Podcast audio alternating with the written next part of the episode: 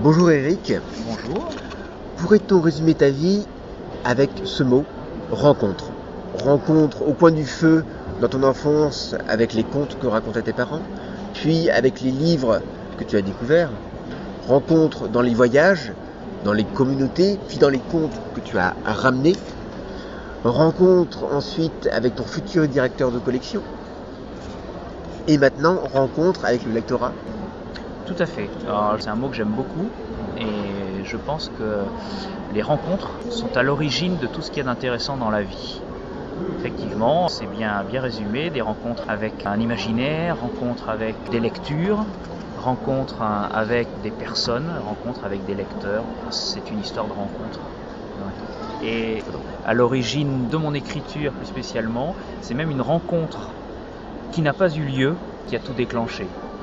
Dans tes écrits, il est question de science-fiction, de fantastique, de fantasy, mais finalement pas pour toi. Pour toi, il est question d'aventure. Oui, alors est-ce que c'est une chance ou pas, je ne sais pas, mais je baigne depuis que je suis petit dans cet univers un peu merveilleux de contes, de légendes, de lectures. Donc pour moi c'est un contexte, c'est un environnement presque naturel, et dans ce contexte, dans cet environnement, je raconte des histoires d'aventure.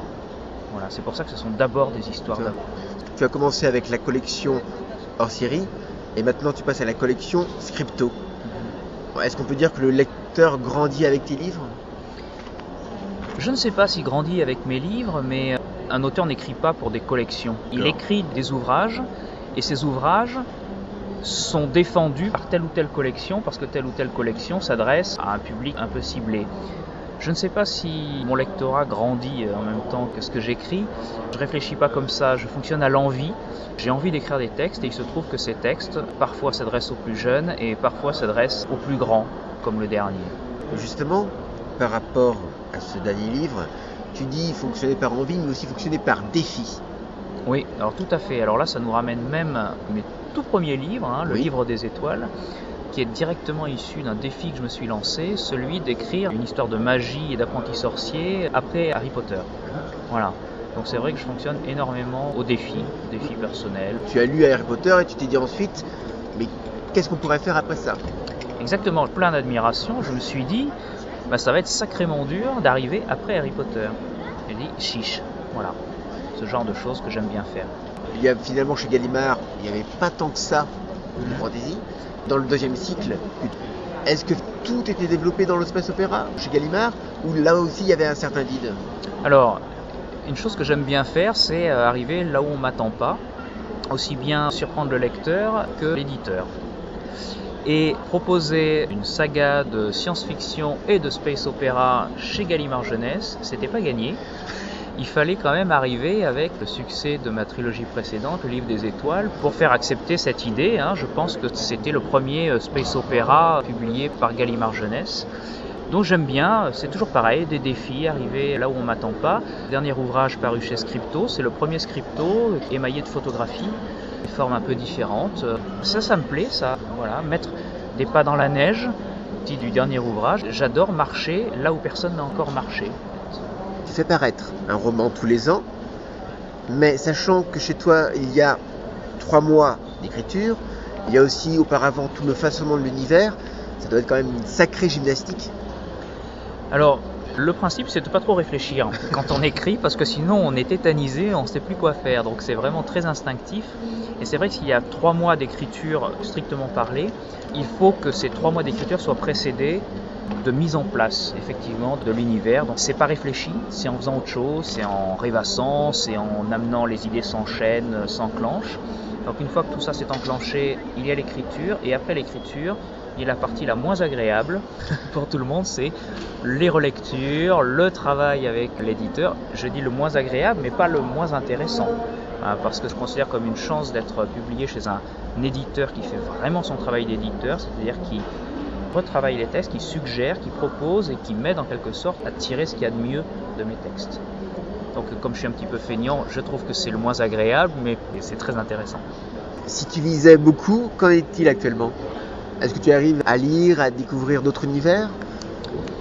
Je lis beaucoup moins maintenant qu'avant, mais je lis encore beaucoup parce qu'avant je lisais énormément.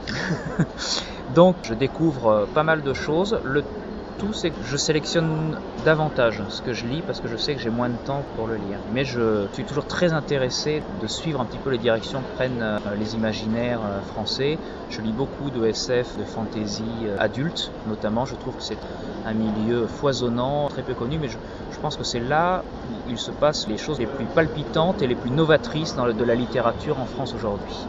Il suffit de regarder le travail que peuvent faire des maisons d'édition comme La Volte, par exemple, qui est publié Damasio, qui est publié Beauverger. J'ai adoré le Déchronologue. Et également Au diable Vauvert, qui fait aussi un très beau travail en proposant les textes plus récents de Gibson, compagnie.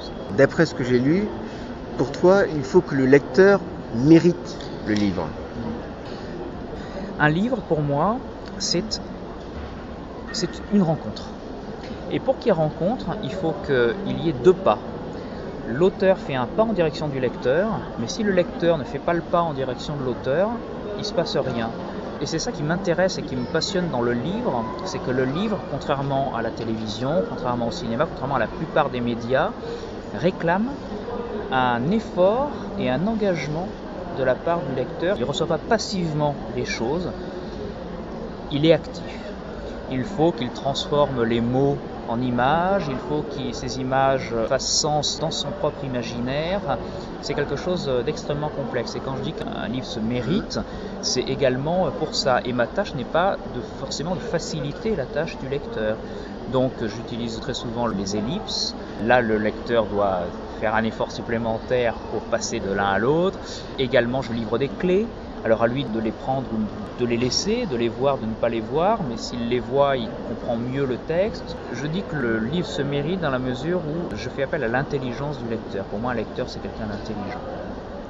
Je profite que tu parles de cinéma et de télévision. Est-ce qu'il y a des adaptations en cours ou est-ce que tu voudrais voir tes livres adaptés? Mon banquier aimerait beaucoup. Moi, j'en sais rien. Je ferai une réponse de Normand, qui me rappelle mes origines lointaines. Si c'est pour faire une bonne adaptation, je suis fanat. Si c'est pour faire une daube, j'aime autant qu'on ne touche pas à mes livres. Je ne considère pas que mes livres sont sacrés, intouchables, etc. Si ça intéresse un réalisateur, s'il veut en faire quelque chose, très bien, ça sera quelque chose d'autre. Il va mettre lui-même son ressenti, son imaginaire, son imagination. Ceci dit, pour l'instant, ça ne se bouscule pas au portillon et il n'y a aucune adaptation de prévue. D'accord. Voilà, ce qui n'empêche pas les nombreux lecteurs que je rencontre à l'occasion des salons ou dans les écoles de quasiment me donner des fiches pour le futur casting des films. Donc je pense qu'il y aurait du potentiel. Tu viens de finir donc Des pas dans la neige. Est-ce que tu peux déjà nous dire ce qui va paraître? Je ne sais pas de quoi j'ai le droit de parler ou pas encore, mais il y a un beau et gros projet en cours. Je reviens à mes anciennes amours jeunesse, pré-ado-ado et fantastique. La parution des premiers tomes, ce sera en octobre, à l'occasion du Salon de Montreuil. Je crois que c'est à peu près tout ce que je me sens le droit de dire pour l'instant, sachant que c'est un projet ambitieux qui va se déployer sur de nombreux tomes. Merci beaucoup et puis bon salon du livre. Merci beaucoup pour cette interview autour d'un café un peu impromptu, c'est très sympathique.